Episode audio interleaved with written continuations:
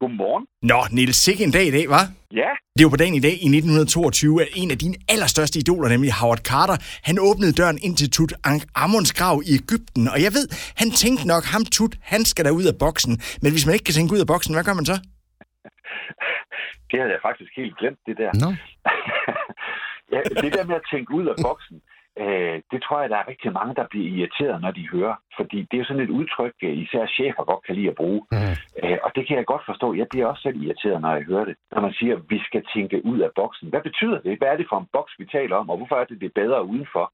Det giver jo ikke rigtig nogen mening. Øh, og, og der kan der være to muligheder. Den ene, det er, at, at vi skal prøve at finde på noget helt nyt og vildt og skørt og anderledes og dyrt. Øh, og, og det er det meget sjældent. Øh, og den anden mulighed, det er, at vi skal prøve at se på opgaven eller på tingene fra en ny vinkel. Det hører det nu, er det ved at blive mere præcis. Ja. Mm. Øh, Og når det, og når det bliver mere præcis, så bliver det også nemmere, og så kan det ligefrem blive rigtig sjovt. Det kender jeg fra min egen hverdag. Jeg skal jo indimellem være kreativ på kommando, og der har jeg tre sådan nogle små tricks eller benspænd, som jeg elsker at bruge, og dem vil jeg altså rigtig gerne dele med jer. Den første, det er, prøv at sætte dig på gulvet, eller rejse dig op og gå en tur.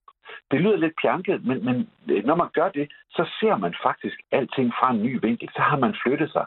Kan I huske den der film, der hed Døde Poeters Klub? Ja. Ja, kan I huske, han bad dem om at stille sig op på bordet? Ja.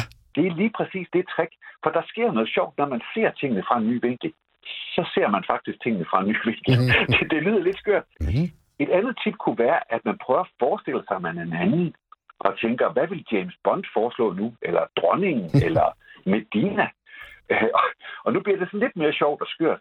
Men det skægge er, at når man prøver at se verden igennem nogle andre menneskers briller, så begynder hjernen automatisk at lege, at man er den person, og så begynder man at tænke som James Bond. Mm. Og så den sidste, det er den, jeg, jeg selv er, synes er aller sjovest. Det er, at man skal prøve at tænke modsat.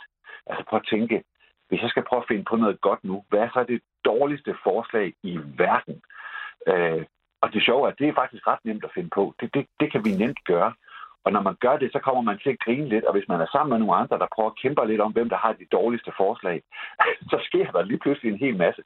Og så bliver det altså både sjovt og måske også lidt skørt, men sådan rent øh, praktisk, så sker der det, at når vi udfordrer vores hjerne, så glemmer den det, vi normalt vil tænke. Og så er det, at vi begynder at tænke ud af boksen. Så det vil vi det prøve, smart? det vil vi simpelthen prøve nu, og så vil vi lade være med at ringe til dig om en uge. Det var da det Nej, nej, virkelig nej, dårlige det må- forslag.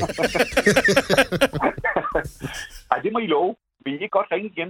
Okay, så vil jeg i stedet for prøve at se Ole fra en ny vinkel, så bliver det sjovt.